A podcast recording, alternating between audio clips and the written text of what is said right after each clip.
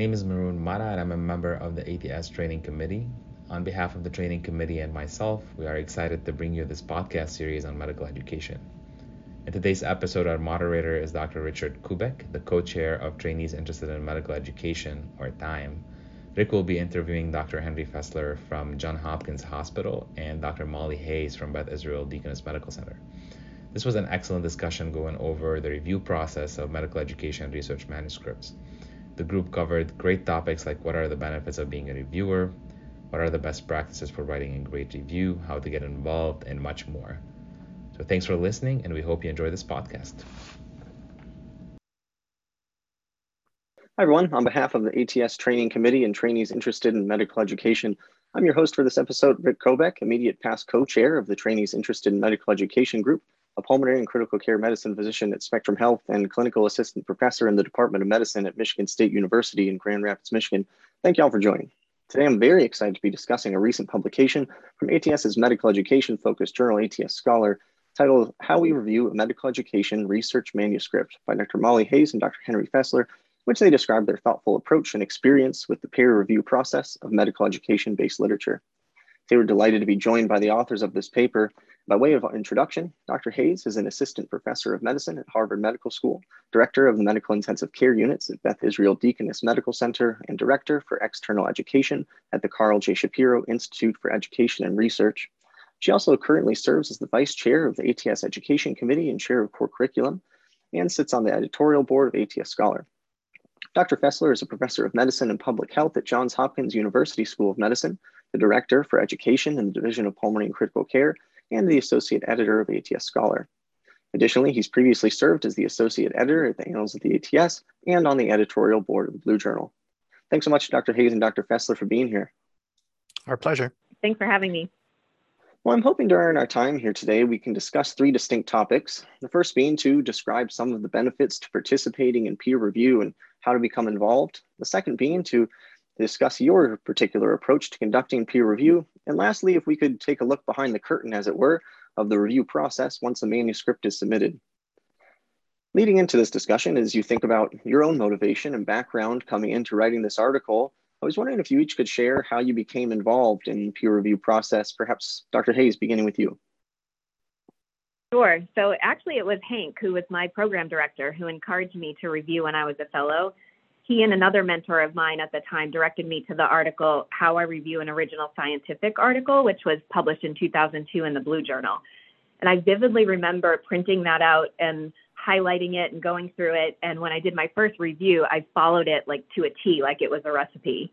And then I continued to do more reviews as a fellow and first year faculty. As Hank can attest to, I'm like plagued by Catholic guilt. So I always want to say yes to reviewing, and I constantly will email the editor with some suggestions or concerns that I have before I actually submit my final review. But I started early on and continue to review as much as possible now. So, so like Molly, uh, I I also got started as a fellow when my mentors, who didn't have time to do their own review, asked me if I would help them review a paper. Um, I had a little bit, maybe more systematic introduction to it when I was a fellow during one of our rotations. One of our faculty members had previously been an associate editor of the Blue Journal. Back then, it was the American Review of Respiratory Disease. And if you can imagine that back then, when you submitted a paper, you had to print it out and mail it to the associate editor, who then made copies of it and mailed it to the reviewers, who wrote their review and mailed them into the associate editor. That's probably why it took, you know, three or four months to get a review done. But he had a whole file full of papers, manuscripts that had been submitted to him, along with the reviews uh, that the reviewers had sent. And during one of our rotations during fellowship, each week we would pick one of the manuscripts, write our own review of it, and then the next week we'd go over our review with him and uh, he would show us the reviews that the reviewers had submitted. This probably violated every confidentiality agreement that he had signed but it was great training a way to get some initial experience with reviewing. And then i think i learned more about it and uh, began to take it more seriously when i started submitting my own papers and got back reviews typically scathing reviews uh, on them so it was something that I I started with fellowship, but continued to learn long after I became a faculty member. Uh, thanks so much for sharing. I think it's fascinating to hear the backstory and context leading into this article. And sounds like you both began fairly early in your careers as motivated by mentors. And perhaps this podcast will do more of the same, encouraging those earlier in their careers to take steps toward becoming involved in the peer review process. At this point now, then, as you reflect back on your experiences and work over time and peer review, what do you see as some of the career benefits to being involved as a reviewer? So I think for me, especially early on, I learn a ton about the subject matter. So I, as a reviewer, you want to make sure that it's something that you feel like you can review. You have some expertise in the area, but you don't have to know every single thing. So you really learn a lot by reviewing. And that's been sort of one of the really positive benefits um, for me. I always learn more. I also learn about sort of the scientific process and writing style. I feel like reviewing has made me a better writer. The other thing that I really have enjoyed is when I get back the reviews. So after you submit your review, the editor will send an email to the authors that you'll be blind copied on, and you'll be able to see what the other reviewers said and thought, which has also helped you learn if they picked out something that maybe you didn't, or it helps you sort of feel good about yourself and help with your imposter syndrome if they actually commented on some of the same things that you did. And I've also noticed over the last couple of years that the editors sort of take note. If you do a good job reviewing, they'll send you more reviews. They might ask you to write an editorial. So I think it's really helpful for your career in that way as well. Yeah, I agree with all of those benefits that that Molly lists. Um, in particular, the opportunity to to stretch your uh, your knowledge base. So, you know, you shouldn't agree to do a review if you're if you don't know anything about the topic. But if you know a little about the topic, uh, but need to expand your knowledge, it's really a great motivator. And for me, I've I've done reviews on papers, manuscripts that I probably had no business being a reviewer on, but it really forced me to learn topics that I wouldn't have otherwise taken a deep dive into. In, in terms of the career benefits, um, beyond the personal benefits, I mean, it's a it's a line item you can put on your CV, you know, that you've been a reviewer for this journal or that journal. Probably doesn't carry a lot of weight. But as as Molly mentioned, although your reviews are anonymous to the author and the other reviewers, the editor who asked you to do the review, they know who you are. And so if you're consistently a good reviewer, if you get your reviews in on time, you're thoughtful, you're detailed, they take notice of that and they will ask you to review more papers. That's kind of a, a mixed blessing. But the good reviewers are also the people who get asked to write editorials. Uh, they might be asked to uh, sit on editorial boards, maybe eventually become an associate editor. So it, it is a way to get your name known among people who are the shakers and movers in our field. And Rick, I'll just add to that personal experience that I had with Hank as an editor for a journal when he asked me to do a review. I submitted it and really didn't think anything of it. And then Hank had emailed me and said, like, wow, you really did learn a lot since you left Hopkins. And it was a, a qualitative paper. And I had like taken a qualitative research fellowship since I had left Hopkins. And I was felt like so good that I got this like kudos from Hank and really made me realize, wow, the editors are looking at this. So I think for junior faculty especially, it's a it's a nice thing to sort of show your skills off, especially to people who maybe don't know that you have these skills. One of the reasons that I wanted to to co-write this paper with Molly is because she is such a good reviewer. It's really a blessing and a curse. professional and career development, increased knowledge base, interacting within the scientific community. I think you both cite really compelling reasons for the benefits of being involved in peer review. And being a reviewer certainly sounds like an interesting and achievable way to grow and expand your career as either a clinician educator or a clinician scientist. So at this point, for those listening, like myself, thinking this sounds like a rewarding practice that they'd like to build into their own career paths, how could a fellow or new faculty member get involved as a reviewer? I think one of the best ways is to let your mentors know that you're interested. Um, you can even offer to do one with them. A lot of us get requests to review. I actually just got two this morning, um, and we have more than we can keep up with. And you want to make sure that you have time to do it and get them back in a timely fashion. So definitely ask your mentors, like, hey, do you have reviews that I can be involved in, that I could do, that I can take off your plate? Um, you can also reach out to your program directors, division chiefs, et cetera, if you don't want to just ask your direct mentor. And then also can reach out to some of the journals, some of the editors of the journals, and let them know that you're interested as well. Thanks for sharing that. All really sounds very accessible and reasonable for those interested and willing to take that first step of initiative. So, then let's say one of our listeners is in a position where they are now a novice reviewer and receive an email inviting them to review a paper. What sort of things would you recommend that they do next? So, I think uh, there's a few things that they need to consider. Uh, the reflex is you're so flattered when you're asked to review a paper, particularly as a fellow or junior faculty member, that you might just uh, automatically accept. But you need you need to think a few things through. First, consider what the journal was that made the request. You know, we're all aware at this point of predatory journals, but even a non-predatory journal may be some minor journal that you've never heard of. It's going to take a long time for you to do a review. And so, you know, consider whether you want to put that time in for a journal that maybe not directly in our field or maybe one that you've never read. Then think about the about the topic itself, whether or not, as I mentioned, you have sufficient uh, expertise in the area, and you don't have to be an expert in every aspect uh, of the manuscript but you should know at least uh, something uh, about the topic, and it should be a topic about which you're uh, interested. Think about conflicts of interest. So before the associate editor or the editor asks you to review a paper, they'll look over some basic conflicts of interest, like whether or not you're at the same institution as the authors. But there may be some others that aren't obvious to them. You know, if you're if you're working in the same field and maybe you're worried about getting scooped on some experiments or some studies that you're currently working on, uh, you have to be honest with yourself as to whether or not you can provide a fair review.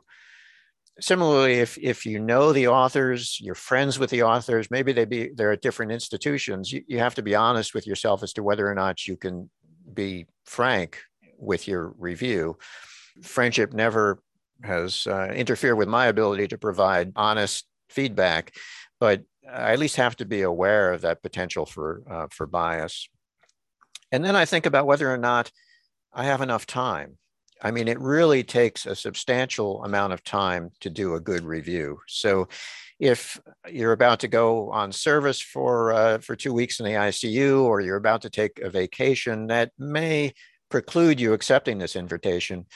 Although sometimes I've just written to the to the associate editor and say, you know, hey, I'm going to be away for a week. Is it okay if my review comes in a little bit late? And they'll they'll generally agree to that. It's it's easier for them to delay a bit than to try to figure out who else to invite to do that review. If all systems are go, you know, and this is something that you that you want to do and you feel that you can do, then don't delay agreeing to it. Most of the online submission sites will uh, automatically decline for you if you don't reply within a few days. And the associate editor is also sitting there pretty anxious to get make sure that all of the reviewers have agreed. So just think it through and let them know right away if it's something that you want to do or if it's something that you're going to decline. That's excellent. I appreciate, I think our audience will appreciate as well hearing all of those insights and learning from your experience in this area. What I might like to do now is transition from discussing some of the benefits and how to become involved in peer review to your specific approach to the review process. Dr. Hayes and Dr. Fessler, would you be willing to discuss how you both approach conducting a review once provided with a manuscript?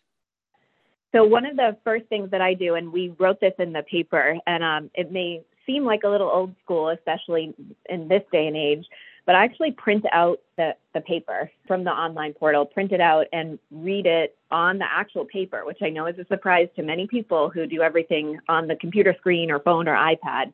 So I print it out and I read it first from start to finish, just very big picture, just kind of get a sense of what is this paper about. And then I typically will go back in the sort of in the same setting. So I'll sit down, give myself an hour, read through it quickly, and then read through it very carefully. And you know, I have I'm a big highlighter person. I'll bring high, use a highlighter, use a pen, pencil, whatever, and write down lots of notes to myself. Write down questions. There might be something that I need to look up. That goes back to sort of the learning process. When you're doing this, you learn a lot more, and really kind of just go through with a fine tooth comb. Yeah, I'd say that first read through the most difficult thing for me is to be completely uncritical. Shocking it's, to hear that, it's it's uh, you know it's inevitable that I'm just going to notice little things that annoy me as I'm reading uh, reading through it the first time. But I really want to try to give the authors the opportunity to take their best shot. You know, to just explain to me, to tell their story the way they want it told, without judgment. And then Molly, you said you, you you almost immediately go back and reread the manuscript more carefully. I find I have to let it percolate for a while, so I, will put it down and I'll come back to it a few days later, and and that's when I start going through it in greater detail. Like you, I'll, I'll jot down notes, and one of the advantages of printing it out, well, there's two advantages to me uh, working on paper. One is that I, I find I read more closely when I'm reading something on paper than on a computer screen. But the other is it's also just easier and quicker for me to jot down notes in the margin um, about things that I want to uh, look up later or I want to comment on later. So that's my second read. And then I usually need at least a third read, um, maybe at the same time as I'm writing the, the review, in, in order to make sure that I've thought about all the details that I want to comment on. But I can pick it up from there. And then when we actually write the review, so I will do this in a Word document and actually go through, like we discussed in the paper, with a, a summary or a synopsis, and then go through major comments and minor comments, and really just writing sort of consolidating the notes that I have had on my margins in the paper and going through sort of each piece of the paper.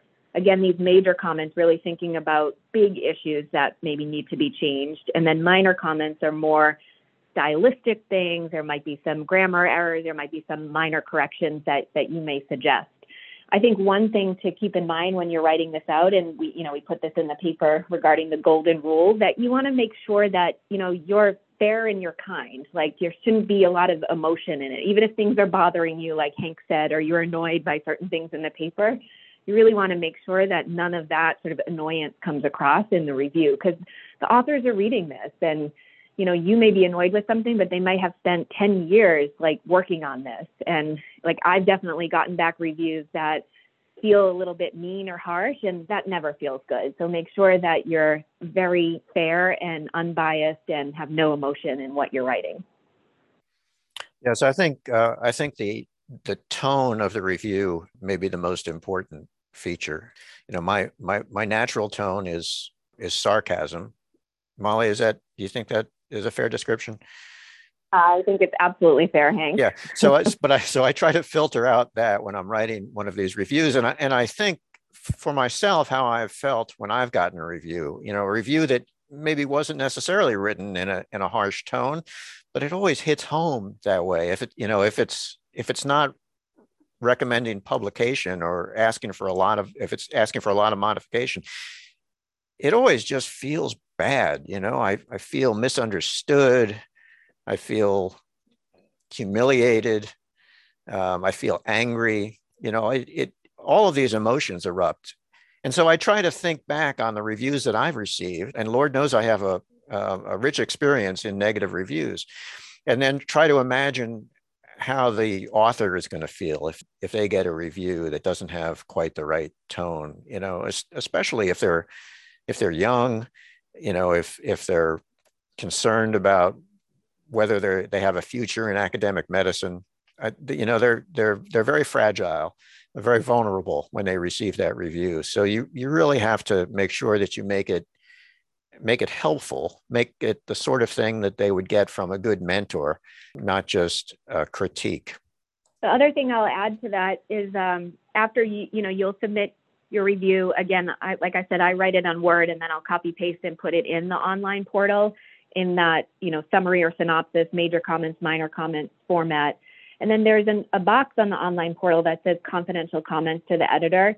And I actually do frequently, as Hank probably knows, um, use this box and I will write things to the editor. And sometimes it's things that I'm either questioning myself or just kind of questioning.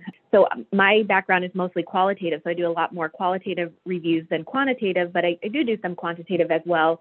So there might be a statistical issue that I tried to look up, I'm not sure about, I don't understand, and I might write that like, listen, I don't think this is right, but I'm not sure if I know enough to say for sure, like, but this is worrisome to me for X, Y, and Z reason. So I'll put some of those questions in there. And I don't know, Hank, does it, is that helpful to to you and to other editors when uh, reviewers put stuff in that box? Uh, yes, it, it it really helps them uh, get some insight into the things that you've written to the authors. I, I, would say to the people listening to this podcast, you should always write confidential comments to the editor. It, it's an opportunity to explain why you've recommended rejection, acceptance, uh, major re- revision, to lay out the the uh, the things that the authors would really have to do in order to make this publishable if you haven't accepted it right away. Um, and and that's that's very helpful when the editor gets uh, reviews from multiple people and has to kind of put them together into a message to the authors. Another thing that you you could put in this uh, section to the editor is your your recommendations whether or not to uh, to publish. There's usually a checkbox for that as well. But I want to add, it's important that you don't say that to the author uh, in the in the parts that you write to the author. So that is a, a decision that the editor will make, and you shouldn't telegraph to the authors what your what your opinion on this is. Um, furthermore, the tone of the review, I said it should generally be positive and helpful, it, it should be consistent with what your final recommendation for publication is. You know, don't lavish praise on a paper that you're then going to reject, because that just gets to be very confusing to the authors and they won't understand why the why their paper was rejected so have some consistency between the tone of the review to the authors and the recommendation to the editor but just be kind uh, in the way that you phrase it so many golden pieces of advice within your responses thank you so much such a thoughtful and pragmatic approach that i think both those reviewing and those who submit papers for review can learn from. And certainly, I would refer our listeners to your article for even more detail and a chance to learn further from your expertise here.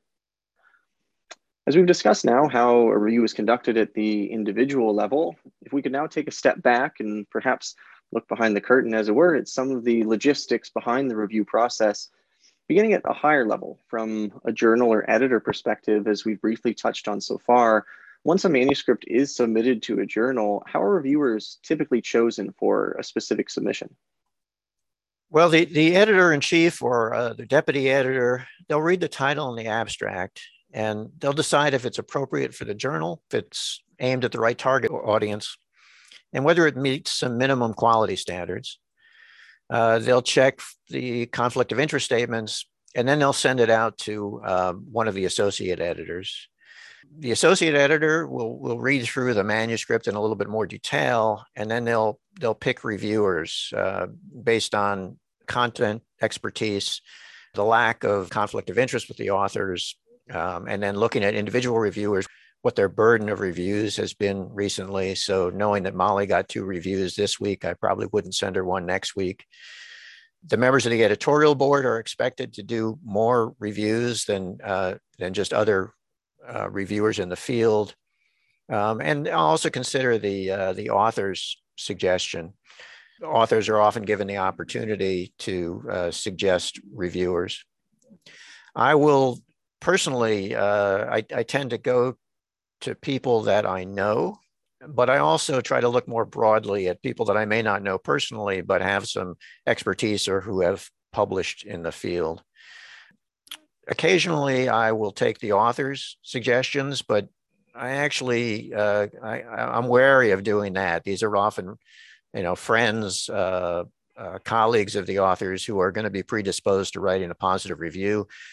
The literature actually has documented that suggested reviewers are more likely to recommend publication than than other reviewers. And occasionally, I've been sent a paper that the uh, editor in chief thought was worth reviewing, and I just didn't think it was it was going to be worth burdening reviewers with something that was likely to be rejected. So I'll consult back with the editor in chief in those cases. It seems a good deal of thought goes into deciding on these specific reviewers, and that's something I think is both useful and interesting for those who submit manuscripts to hear they haven't previously been involved or aware of the process. Now, at the end, you mentioned occasionally that a manuscript may be rejected without prior review. Could you provide some additional insights on why a manuscript might be rejected without review? one of the main reasons is it doesn't really match um, the readership of the journal. So when I try to submit some of my medical education research and think about the appropriate medical education journals, some of them are more targeted to undergraduate medical education or graduate medical education or continuing medical education. Um, so really thinking about the appropriate target.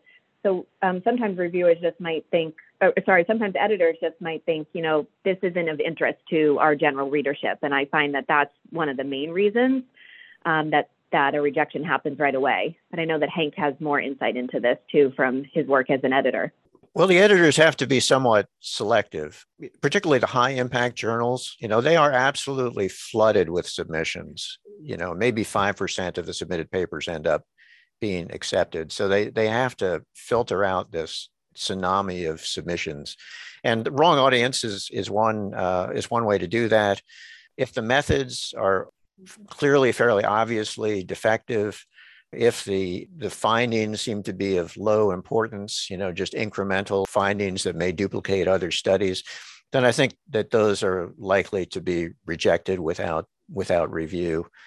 You know without doing this the overwhelming of the editors would simply translate into overwhelming the reviewers and their time is is limited and all voluntary. So i think it's in many cases an act of mercy to uh, to quickly reject a paper without review. Of course, I think this serves as a reminder of some of the challenges that can come with academia and scientific research, but it's also an opportunity for continued growth and learning, whether a submission is accepted or otherwise. You know, building on this last question, looking at what's perhaps the middle ground then when a submission is between acceptance and rejection, how do editors typically deal with divergent opinions from reviewers? It is sometimes the case that you know one reviewer will recommend acceptance with minor revision, another reviewer will adamantly insist that a paper should be rejected. This is one of the re- reasons that I like to ask an odd number of reviewers, usually three. So, you know, if one of them declines the review, at least I have two opinions. But hopefully, if they all accept, then there's going to be some consensus among at least two of the three. But when there is disagreement, that's a time where I have to reread the manuscript more closely than I may have the first time around and essentially be a reviewer myself. You know, I won't write up a review, but I have to formulate an independent opinion about whether or not this was worth uh, is worth continuing in the publication process or uh, you know which of the reviewers uh, I agree with more.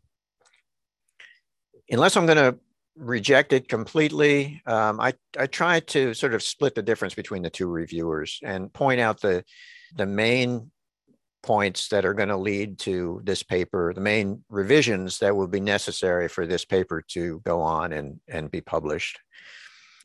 But often then, if I if I appear to be you know overruling or ignoring the the strong opinions of one of the reviewers, I, will offline. I'll just send them a separate email explaining why uh, why I made the decision I made. That I, I haven't ignored them, but I've had to weigh their opinion in light of my own opinion and the other reviewers' opinions. It certainly sounds an unenviable and undoubtedly challenging situation that I'm sure editors yourself don't take lightly. As we start to wrap up today's discussion, I want to begin again by thanking Dr. Hayes and Dr. Fessler for their time and sharing their expertise with us today think we've had an excellent discussion on becoming a reviewer, the review process, and how to process the results of a review. Dr. Hayes and Dr. Fessler, do either of you have any closing thoughts on anything we've spoken about here today that you'd like to impart to or leave with our listeners? I'll just say uh, two things as my closing thoughts. One, we touched on it a little bit, but I don't think we can emphasize it enough, is really thinking about the time that it takes to do a good review. And for me, again, with that Catholic guilt, I had had to learn the hard way that it's better to say no if I do have two weeks of service time or am busy than to be really, really delayed in a review. It's not fair to the editors and it's not fair to the authors. So think about that. Are you sure that you have enough time before you say yes? And then my other thought is when you do have the time, say yes uh, you should just kind of jump in. Don't don't feel like you don't have enough skills to do this. Don't let the imposter syndrome get the best of you. Just really dive in and do this. Once you do your first one, it'll become easier and easier. So just jump in and say yes when you have the time to do it. Yeah, I also want to encourage all of the listeners to get involved in doing this. As I hope we've described, it really is a learning experience. Uh, it has uh, career benefits And it's also a very, very important piece of the uh, the scientific literature. You know, you you are improving the quality of scientific communication, improving the quality of science. And uh, even though you may feel somewhat invisible while you're doing it, you're making a real contribution to science by, uh, by being a journal reviewer. Thank you again to Dr. Hayes and Dr. Fessler, as well as to our listeners. And we'll link to Dr. Hayes and Dr. Fessler's informative publication in today's show notes. And if any questions or comments on today's podcast, please reach out to us in the time group at contactatstime at gmail.com. And thank you again for listening.